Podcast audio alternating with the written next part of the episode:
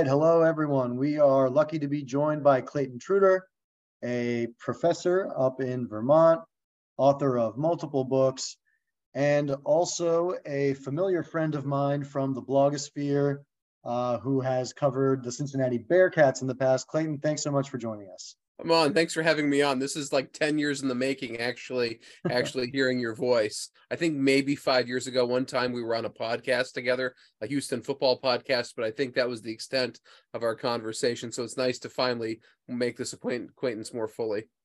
Absolutely, same here. And yeah, shout out to the to the Scott and Holman uh, podcast fellas. Um, and you know, our our both of our former homes, the AAC, uh, which I'm sure we're all uh, happy to be rid of uh, as well at this time. Well, it was nice going to SMU and UCF and stuff. Every, I guess. Well, no, it wasn't. I mean, no, no, we, you don't have to be nice anymore. You don't. Tulsa or whatever. Yeah.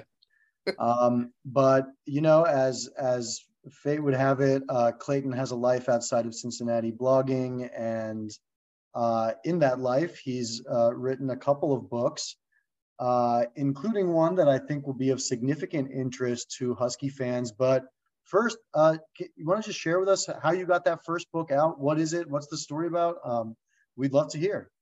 Um, I my, my, name is Clayton Trutor. I uh, I hold a PhD in U.S. history from Boston College. I teach at Norwich University, which is a small military college in Vermont. I've worked as a Cincinnati Bearcats blogger for quite a few years uh, for SB Nation. It's a dearly departed blog.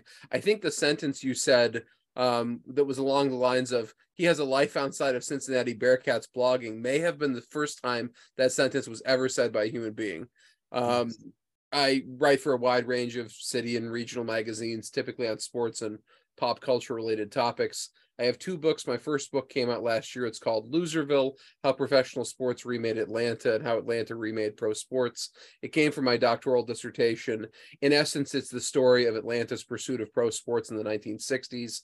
Atlanta, Atlanta is the first great expansion city. They have no pro sports whatsoever in 1965. By 1972, they have teams in all four leagues because they built two stadiums. Then it's a story about the lukewarm public response in Atlanta, at least initially, to pro sports. My second book, which is much more int- of much more interest to all of you, is called Boston Ball: Rick Pitino, Jim Calhoun, Gary Williams, and the Forgotten Cradle of Basketball Coaches.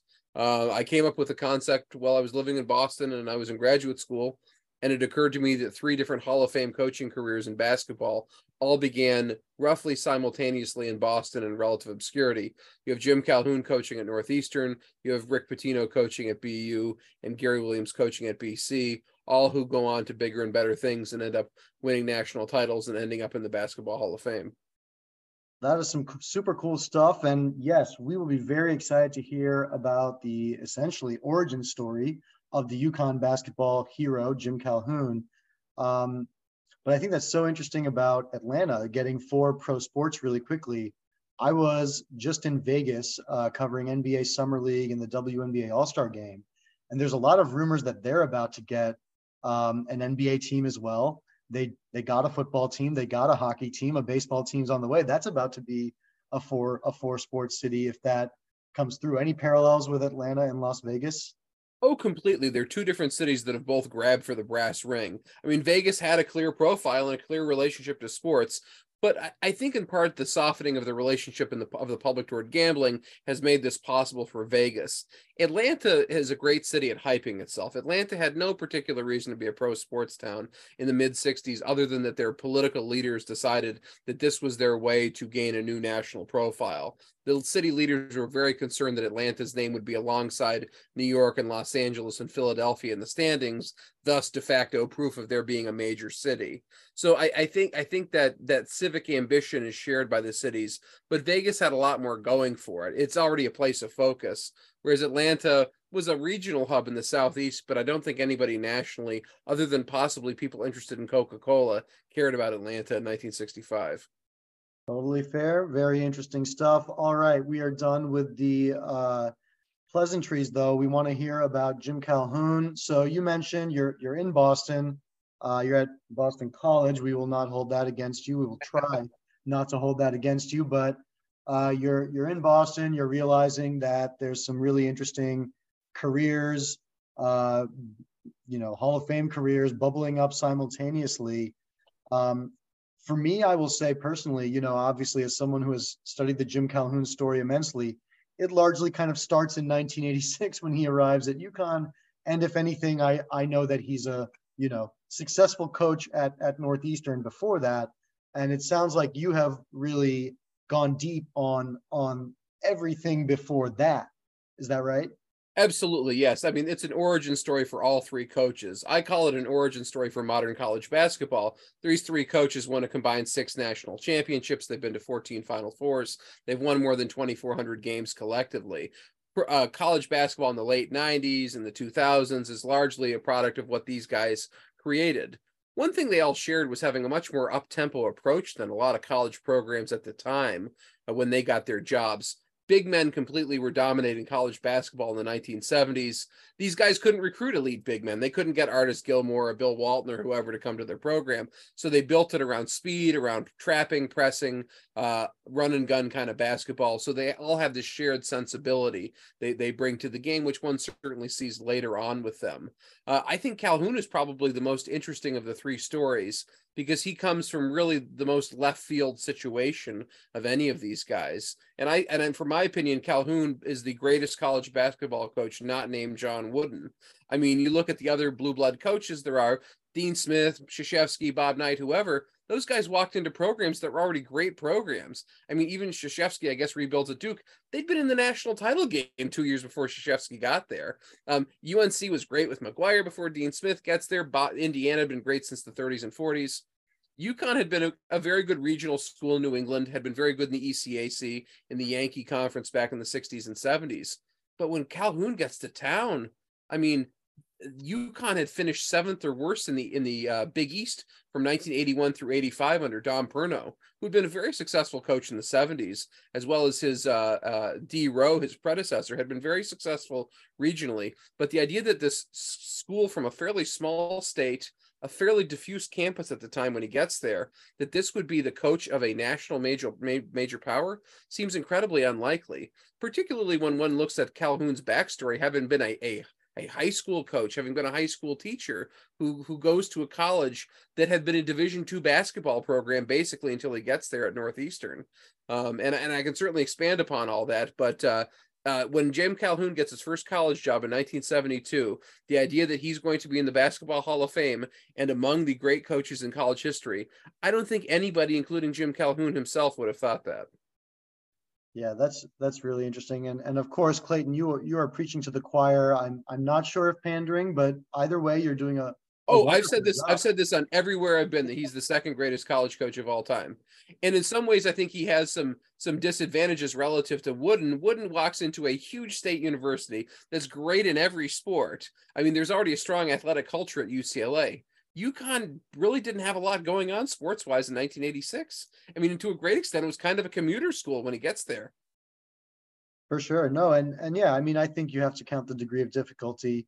Um, but so yeah, let's let's talk about Calhoun's rise and and to set the stage. I mean, what is it about Boston in this time? What's what's going on? It sounds like part of it is maybe this talent talent thing where maybe not all of it is so concentrated in that area. But what what's going on in Boston at that time that you think you know led to such uh, you know special careers being originated?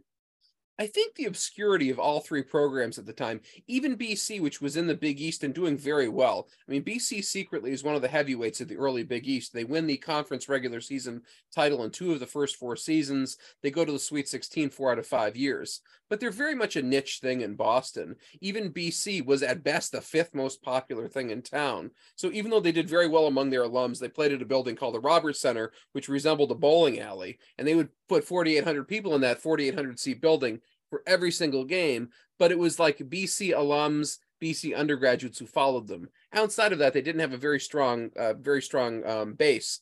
BU and Northeastern played to a few hundred people throughout the 1970s, very small crowds. It's not till things get really going for Northeastern during the 1980s that Calhoun Calhoun's teams really are playing in front of big crowds. I think being being able to have these very kind of quiet laboratories basically enabled them to build recruiting pipelines, to to develop particular styles of play and approaches over time. And I think in, in each case that that worked to their advantage, that they were able to develop a distinct culture of program building before they went to the big time. Very cool. So, uh, yeah, with Jim Calhoun, then specifically, what was uh, what were the early years like for him? Jim Calhoun is about the most driven human being I can think of. He grew up in Braintree, Massachusetts, in a blue collar family. He is the man of his household when he's like 14 years old. His father died when he had a heart attack when he was very young. He was incredibly tight with his father. He'd go to high school football games. He'd play baseball with him. He'd play basketball. And Calhoun is like working basically like a full time job from age 14 onward. I mean, like in high school, he's working as a stone cutter for Graves in Braintree, Massachusetts, while playing three sports, while supporting his mother who had a serious heart problem, while supporting his younger siblings. I mean, this dude had a lot of weight on his shoulders from a young age. And he from that point on, he initially signed up to go play at a school called Lowell State, which is now UMass Lowell, but he had to quit because his mother had health problems because he needed to support his younger siblings. Uh, eventually, his high school coach, uh, a guy named Fred Herget, uh, Braintree, where he's from, was a big power in, in Massachusetts basketball convinced him to take a shot to play at AIC, American International College in Springfield. The guy who was the coach there had seen him play at like a rec league game and said, Man, this guy's a great player. He goes on he's working he works at night at the milton bradley uh, factory that makes board games in springfield mass. That's where they're based he was doing that every night of the week while playing basketball at AIC while getting a sociology degree. And he ends up being a little All American for what, what used to be called the college division. There was the university division, which was D1, and then everybody else, which which is I guess would be all of the D2 and D3 people, was called the college division. He was an All American uh, at, at, AIC and brought them to the uh, college division tournament in 1965. From there, he gets a he gets married, he has kids he's coaching high school basketball. I mean, his real um, the real time he gets noticed is when he's coaching in a town called Dedham, uh, Massachusetts, which is just south of Boston, which is a school that had been very weak basketball school historically. The year before he takes over at Dedham High, they'd won one game. Two years later, they are in the Massachusetts, State tournament as an undefeated team. He had turned this into this pressing, trapping, aggressive team that played very tough defense. Um, just completely rebuilt this team in his image, and they end up losing the state semifinal based on his high school success, he gets this college job at Northeastern. And this is an incredibly odd way to get a job. Northeastern in the 1960s, Northeastern's grown into being a, fairly prominent university, very large school. At the time, it was a commuter school almost exclusively, almost like a night school um, into the 1960s. It was originally, Northeastern was originally at the YWCA in Boston in, in the basement. It then evolved into being a university. Um, in the 1960s, they were a power in the NCAA college division and went to that tournament almost every year. Um, I actually talk about that a fair amount in the book, how good they were as a D2 program. Late in the 1960s, they decide they're going to transition to Division One, and it's a multi-year process at that point to move up to what is called the University Division at the time. And their schedule changes; they stop being able to go to this tournament. Interest in the program starts to wane a little bit because they're not winning all the time and going to the tournament all the time their head coach at Northeastern is a guy named Dick Dukeshire, who was an incredibly successful coach. One, I mean, he had a winning season every single year he was at Northeastern. He got an opportunity to coach the Greek national team, and he coaches them in the 72 Olympics. Um, and um, he gets sick when he's coaching over there and comes home to America, isn't able to to to retain the job. Uh, the guy who was the interim coach is a guy named Jim Bowman, who um, had always wanted to be in the FBI. He's only 28 or 29 years old. He got a letter offering him to join the FBI. So one coach is too sick to coach. The second coach wants to join the FBI. Three weeks before practice starts in the 1972 73 season, Northeastern is scrambling to find a coach. So they went and they got the best high school coach they could find in Calhoun, who was teaching social studies at Dedham High School, and all of a sudden is coaching a Division One basketball team in its first season in Division One with a bunch of Division Two players, and they go 19 and seven. I mean that he he just he he uh, they they Northeastern had played a very kind of like a conservative kind of uh, motion offense, old fashioned kind of kind of style of play, and he really moved them in a much more up tempo style. Um, they're very successful his first year. Struggle a bit in the for a lot of the 70s because they have trouble recruiting uh, recruiting players into the uh, recruiting Division One level players. Uh, he eventually starts to turn it around in the early '80s. Um, And once he developed some recruiting pipelines, notably to Pittsburgh, there was a there was a uh, a Northeastern alum who was in uh, was part of the Upward Bound program in Pittsburgh, which was a, a an anti poverty program aimed at getting first generation college students uh, to school. There was a guy at Upward Bound in Pittsburgh who was a Northeastern alum. A lot of great basketball players came from Pittsburgh to Northeastern. He built a pipeline into the mid Atlantic states, most notably Reggie Lewis coming from that pipeline. And he found a lot of good players in Massachusetts too during the early to mid 1980s, Northeastern goes to the tournament six out of seven years under Calhoun. Three straight years they score first round upsets against people. Nobody wants to play them, but nobody knows what the name of the school is either. People called them Northwestern throughout this run, or wrote the word Northeastern on their locker room because that's the way Calhoun talks in that heavy Boston accent. So it would say Northeastern on their locker room. Um, one time they had almost knocked Villanova wins the title in 85 the year before that, Northeastern almost knocks them out in the second round. They go to triple overtime. Calhoun is walking back to the press conference. He gets stopped by security because they don't recognize that he's a coach of a program, and they they jostle him for like five minutes trying to figure out who he is before figuring out he's the coach of the team that just almost knocked out Villanova at the Meadowlands. Wow! So uh, incredible stuff. First, I'm realizing how unlikely his original hiring is at, at Northeastern, it sounds like a lot of fate lining up to get him there with sounds like Northeastern being kind of in a tight spot at the time. Absolutely. And then there, Northeastern had a very proud tradition in D2. All the guys were like, who the hell is this guy? How is he our coach now? We, we've been winning year after year after year at this level. This high school coach, what's he doing coming in? I mean, it worked out very quickly. They saw that it that it was going to work out, but uh, he was an incredibly unlikely guy to uh, to to come in and take over the program. Um, one of my favorite pictures in the book is a picture from right after he got hired. Um, it you could tell this is a dude who wasn't used to wearing a suit. Like he was very much seemed very uncomfortable. It's an ill-fitting suit. Um, he certainly didn't look like he'd spent a lot of time in the sun over the summer. Was was was, was very pale and uncomfortable and in an ill-fitting suit in the picture. Um, he he's he certainly um uh, you know gussies up over time, but it's a it's it's a very different Jim Calhoun you'll see in that picture. that's funny. I mean, hey, that's what you're looking for in a basketball coach, right? You want someone who's inside in the film room. He's not getting tan. He's not he's not going on vacations in the summer. He's on the recruiting trail, and uh, he's a uh, gruff motherfucker too, if if you wanted in this in the uh, vision of Jim Calhoun as well. I gotta say, I, I, I had the pleasure of interviewing him for it. He was a joy to talk to. It was like sitting down at a bar with an old friend. We chatted for like an hour and a half. He would have chatted for five hours, I think. I was just done with questions. We talked about every player he ever had. He remembered everybody's major. I mean, his commitment to that team and those guys, it was deeply personal for him. You could tell his relationship with all of those guys. And I have no doubt that it was the same way at UConn, too.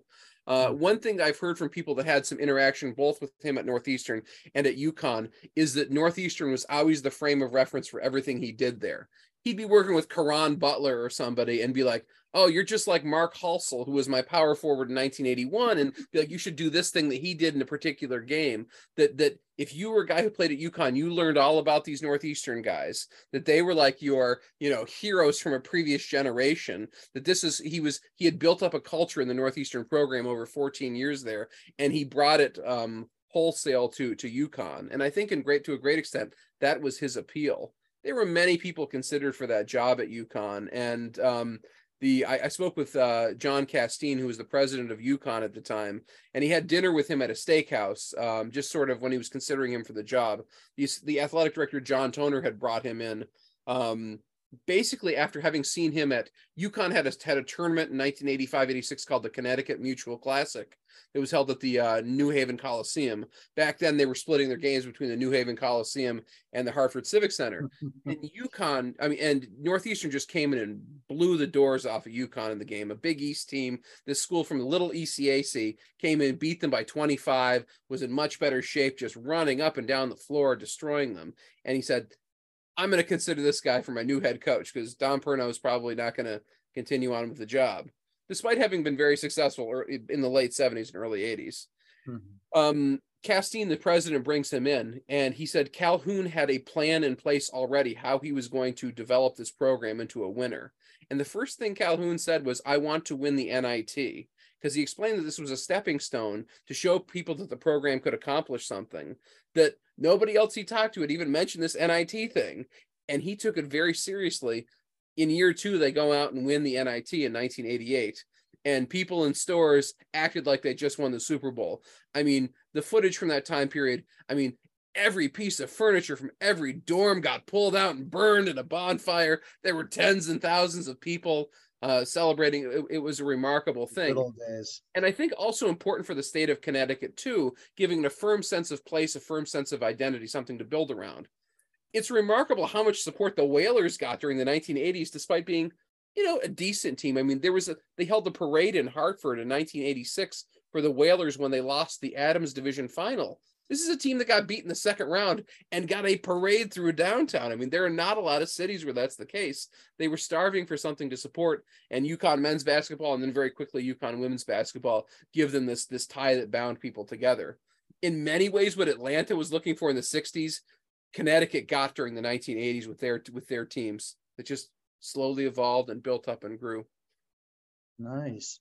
Uh, you know, I wanted to ask about that with, with Jim Calhoun. One of the notable things, again, as, as a UConn fan, the story starts in 1986, right? And and his press conferences and and I think early years talking about that vision that you explained, where he's got very high aspirations. He thinks very, you know, he thought UConn could be what it became, which was an insane thought in in 1986. Just given that he again was a high school teacher and, and a very unlikely uh, person uh, 12, 14 years earlier. When do you think that that that mindset kind of evolved for him from like, I'm just kind of here doing it to I'm going to be really, really great at this and also, you know, pursue the highest, highest, highest level? I think the minute he got the job at Northeastern, he thought that. He thought, I'm not going back. This is my shot. I mean, he took a pay cut to take the Northeastern job from really? his high school team. Well, I mean, the high school teaching job was a union job. It had good benefits and stuff.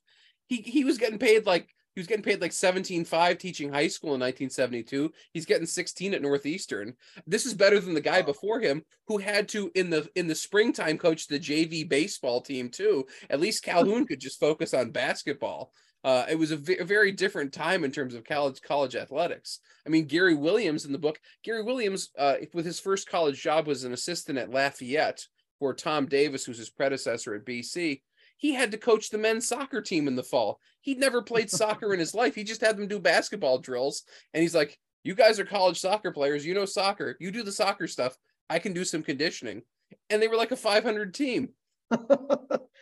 yes, you are absolutely right that college college athletics was a different enterprise. Now we have uh, uh, 13 strength coaches and 14 graduate assistants and uh, and a get back coach and a barber maybe.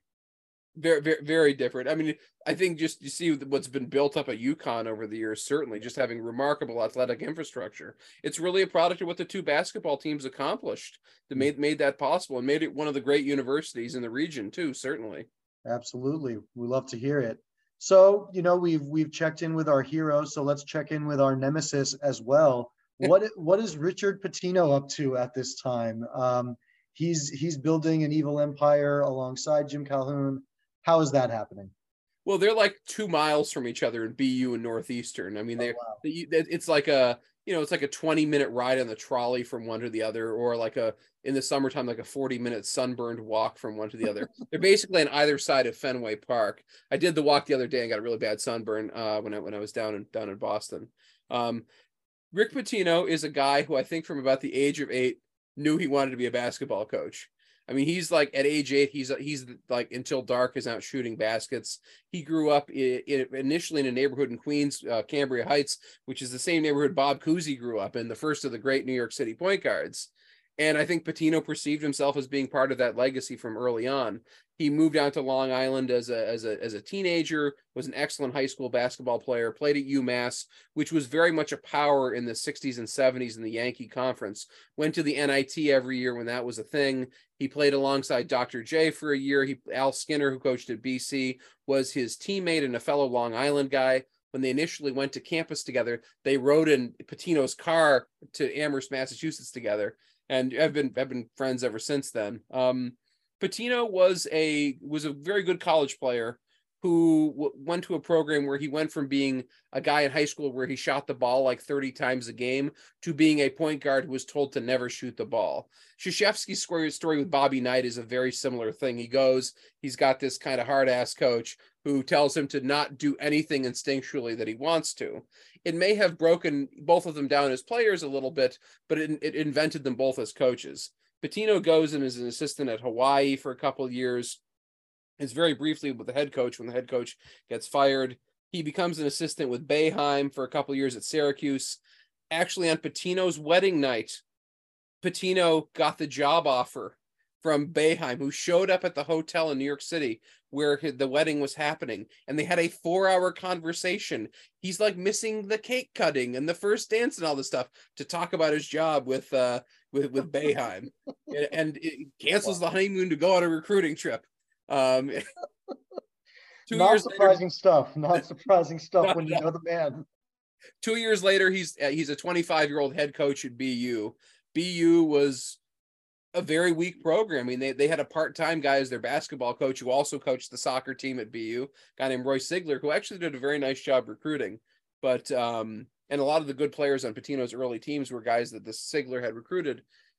Pitino walks in, Boeheim told him, Don't even take this job interview. This is the worst job in the Northeast. You have no chance of winning there. Pitino's like, I want to be a head coach. So he goes in, must have given the greatest job interview of all time, talked the program up from six to 15 scholarships, doubled the recruiting budget, and talked his way into a car for uh, traveling around. The previous coach was like, Why didn't I get all this stuff? You had this stuff lying around. Why could I not have this?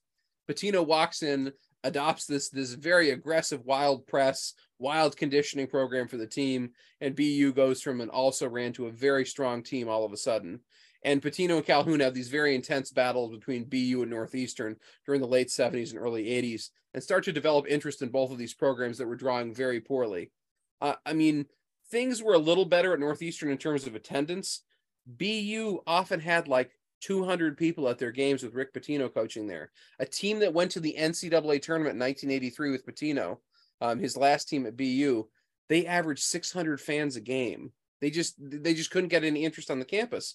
People were either interested in the stuff of the city, or they were interested in the other pro sports teams in town, or the great hockey team at BU. Um, the Miracle on Ice guys are playing there. Eruzione, Jim Craig, those guys are playing at BU. Well, Pitino is trying to get people interested in basketball. I mean, Rick Pitino used to stand on Commonwealth Avenue with ticket vouchers to hand out to students like he was a band, trying to get people come to his like you know house show or whatever to get people to come to their basketball games. Um, and these guys, I mean, there's great drive in all of these guys, and that's why they went on to be so successful. I mean, in many way, many ways, personality wise, Pitino and Calhoun, I think, are very similar. And then basically, uh, like you mentioned, around the same time, they kind of get uh, the upgrade, and and we see once Calhoun's at UConn, they're both in in the Big East. Uh, so is that kind of a um, uh, even getting that job is kind of a for both of them a significant representation of all that they've accomplished in two you know difficult for their own reasons but difficult situations. Absolutely. Uh, the speed with i mean patino pitino leaves bu to go be an assistant with the knicks. He's there working with hubie brown for two years Pitino is like the quintessential five star basketball camp kid. Had worked with Hubie Brown and Bobby Knight and Chuck Daly and all these guys that were there in the 60s and 70s. Became a counselor there, built all of BU's practices to be sort of pseudo five star camp type type events. Then he gets the job at Providence and engages in what possibly the greatest rebuild in the history of college basketball. I mean, Providence, if UConn was bad, Providence was just just was just like the worst program in the Big East at that time. I mean, they they were considering even leaving the conference at one point before they got Pitino. 1985, they win six games. 1987, they're in the Final Four. Um, Billy Donovan was a guy who, for the first two years he was in college at Providence, had played like five minutes a game. Pitino turned him into the best point guard in the Big East and, an, and a deadly three point shooter. One of the things Pitino did at Providence was be really the the earliest adopter of the three pointer. It came in during the 86 87 season of college. and a lot of coaches were very hesitant to even try it. They saw it as be as ruining the game, so they just put their head in the sand. Pitino's like, this is our ticket to be good. So during so the team's three best outside shooters during the 86-87 season, he didn't let them in practice take any shots that were not three pointers. It's like this will be our chance to win. Um, they, they brought in a kid named Delray Brooks from Indiana, who, who's actually one of the more prominent characters in John Feinstein's um, season on the brink. He's like, you know, he's like the uh, you know guy who's in the doghouse for Bob Knight the whole season. He comes to Providence and he's like the second best three point shooter in the um in the uh, Big East behind uh behind uh, Billy Donovan. They win 25 games. They go to the Final Four. Just just unbelievable. And then he heads off to the Knicks to become their head coach. Mm-hmm. So um, you know, something something that I'm thinking about here is just you know, watching, reading about these guys' stories, writing about it, studying it. Um, you must have just picked up a lot on on just broadly what it takes to succeed in in college basketball. Um, I mean, from the story of these guys, it sounds like building recruiting pipelines, right, being so so important. Being willing to innovate uh, seems seems like a really important aspect of this often, you know, necessity uh, is the mother of innovation there. A lot of reasons for that. But what else did you learn just about kind of the the threads that that all successful coaches and programs have in common? I would say those are two of the big things. I would say third, none of these guys ever made any excuses. I mean, they, they didn't have the resource a lot of the people they were playing against did they they did everything in their effort to make their teams competitive. And i think by being willing to adopt a radically different style than a lot of the other teams in the time period it gave them an opportunity to compete they wouldn't have otherwise. I mean man for man they were frequently overmatched teams. I mean bc had a little higher level of recruiting because they were in the big east but still they had to find guys in very unconventional places. Mm-hmm. bc in particular recruited well in connecticut. Um, the guys who would have clearly like you know later on you got like Scott Burrell and Chris Smith and all these guys from Connecticut that are early great players for um for Calhoun. A few years before that, there's John Bagley, there's Michael Adams, there's uh, Jay Murphy, there's John Garris. All four NBA guys were guys that BC recruited out of Connecticut in the late 70s and early 80s, um, mm-hmm. who hmm. probably should have been UConn guys, but um, they were they were all kind of diamonds in the rough for one way or for one reason or another. Um, uh, in particular, Michael Adams was was a guy who goes on to be an NBA All Star. Was only five foot ten and had a very unconventional shot. Jay Murphy was a very thin guy and also left-handed. A lot of people didn't want to recruit left-handed shooters in that time period. Um, and John Garris is a guy who transferred out of Michigan and had kind of burned out there. But then he goes and he's all Big East uh, at uh, at uh, at BC. So they were able to find players in unconventional places. All of these guys, including BC, who who despite being in the Big East had had difficulty getting guys to come. I mean, part of it was the academic requirements uh, at BC were tougher than a lot of their competitor schools, and it's something that basically every coach who's been at BC has has had issues with. Whether it was Gary Williams or Jim O'Brien or Al Skinner had issues with that at different times. Just the difficulty of getting players admitted to the school. Well, yeah, BC does have many, many, many, many problems. We can definitely say that about Boston College conclusively. Um, let's get back to our hero now, Jim Calhoun. Um, you know, I something else that I would just be curious to hear your thoughts about was, um, you know, how did UConn land him? Because if at that point he kind of is a sought after individual, you know, why would the Boston College job not be of, of more interest for him? Why would some other jobs not be of, of greater interest for him? Jim Calhoun wanted the Boston College job for many years. He interviewed for it in 1986. It became it became open when Gary Williams left. Um, they interviewed a lot of people. They ended up going with Jim O'Brien, who struggled a little bit and eventually did very well. But he certainly is no no Jim Calhoun. Um, I, I think BC was very tied into wanting an alum at that point. They'd had a bunch of coaches that left quickly. Tom Davis was very successful there leaves and goes to Stanford. You have Gary Williams who goes there, leaves and goes to Ohio State, and then eventually to Maryland. I think they felt like they wanted to, um, I guess, um, what do you call it? Uh, circle the wagons and have a guy who they thought would be there a long time. And I would say Jim O'Brien was a very successful hire. He was there 11 years. He got them to the Elite Eight, but he certainly did not have a track record like Jim Calhoun. And Calhoun certainly made BC pay for it over time. I mean, Calhoun won the first 24 games in a row that he played against BC. I mean, the two people he really had it in for were BC and Syracuse. In 1978, when he's coaching at Northeastern, They go out and they play in a in a in a blizzard out in out in uh they used to play in a place called Manley Fieldhouse, which was like an 8,500 seat barn basically before they went to the Carrier Dome. And it was like a foot of snow, and like the entire state of New York was closed except for the, all the people at the Syracuse game. And Syracuse just ran the score up on Northeastern. They beat him like I think it was like 103 to 68. And Jim Calhoun, who's a nobody at that point, gets up in Boeheim's face, is like, I'm never going to forget this, and I'm going to make you pay for it. And he did. I mean, it, when it came to big games, UConn took it to Syracuse. Like he never forgot what, what Boeheim did to him, certainly.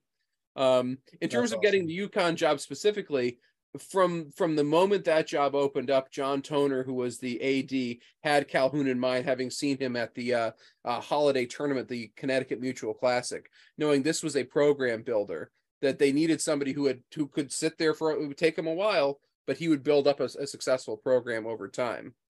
This is certainly not the first job Calhoun had been offered. In that offseason, he ironically got offered the Northwestern job, since most people thought where, where he coached already. Um, he actually, at the Final Four in 1986, talks with Bobby Knight. Bobby Knight's like, don't take that job. That's a bad job. Go to a big state university. Don't go to a directional school. Don't go to a school like North, you know, I guess they got a direction in their name too. Don't go to a small private school doesn't care about sports. Go to a big state university where you have a built-in fan base. Then UConn comes knocking and he takes that job. He also got offered gigs at Wichita State and I believe Old Dominion as well in that time period.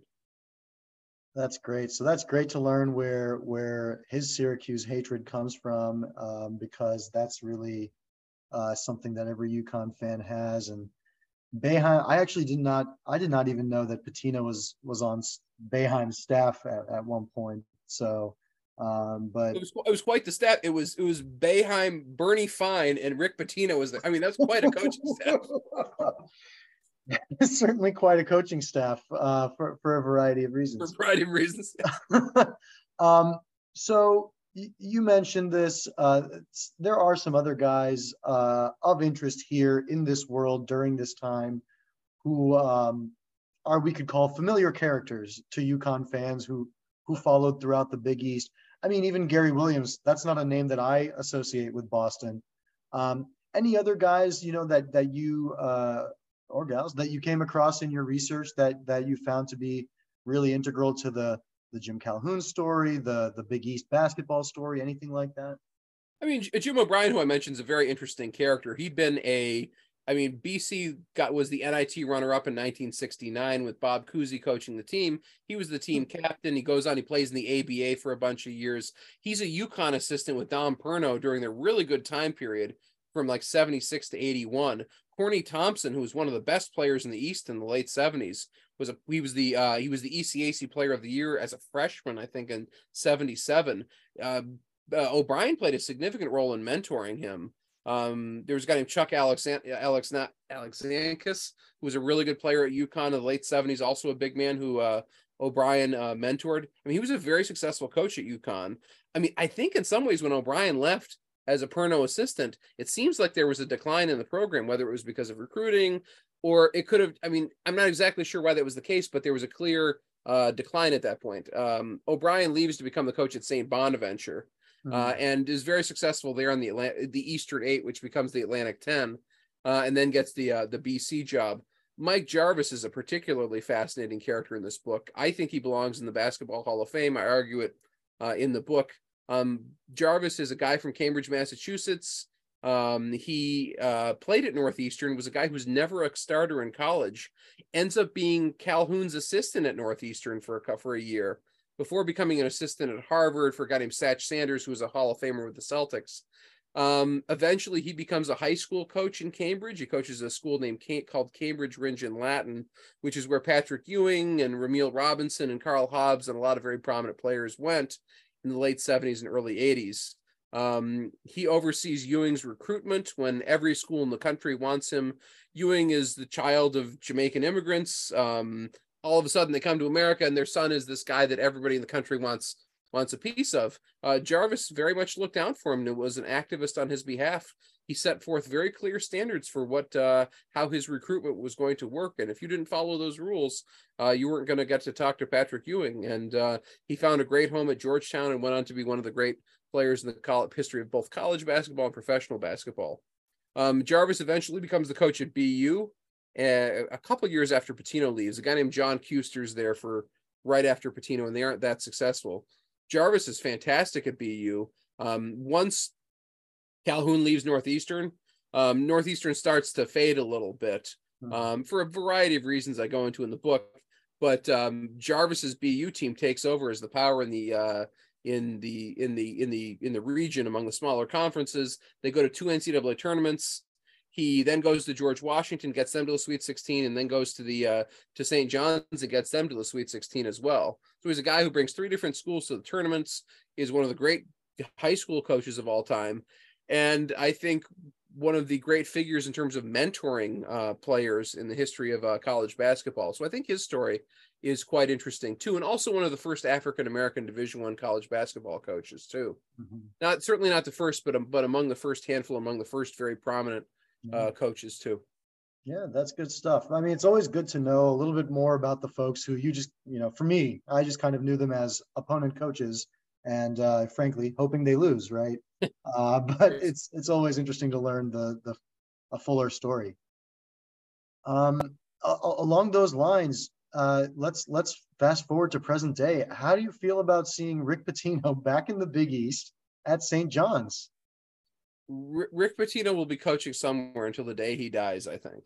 Um, he was the one of the three I couldn't, I didn't get a chance to talk to. I had several people whom I interviewed um, reach out to him, but he, first of all, I would say he's had some, you know, difficult relations with the press in recent years, and that's I understand if being a little, um, you know, I guess cautious about such things. And also, he was certainly busy building up Iona and now building up the St. John's program. One thing I will say, one thing I'll certainly say for Pitino, every single guy I talked to who played for him is still ready to run through a brick wall for him. I mean, the guys who played for him at BU are an incredibly tight and loyal bunch to this day. The minute I talked to one of them, I was talking to all of them. I mean, they just have such. I mean, I won't go into some. There's some, there's some certainly some reasons for that to, for during his tenure that I won't really go into, but it's it's it's remarkable the sense of brotherhood and love those guys have for, for each other to this day.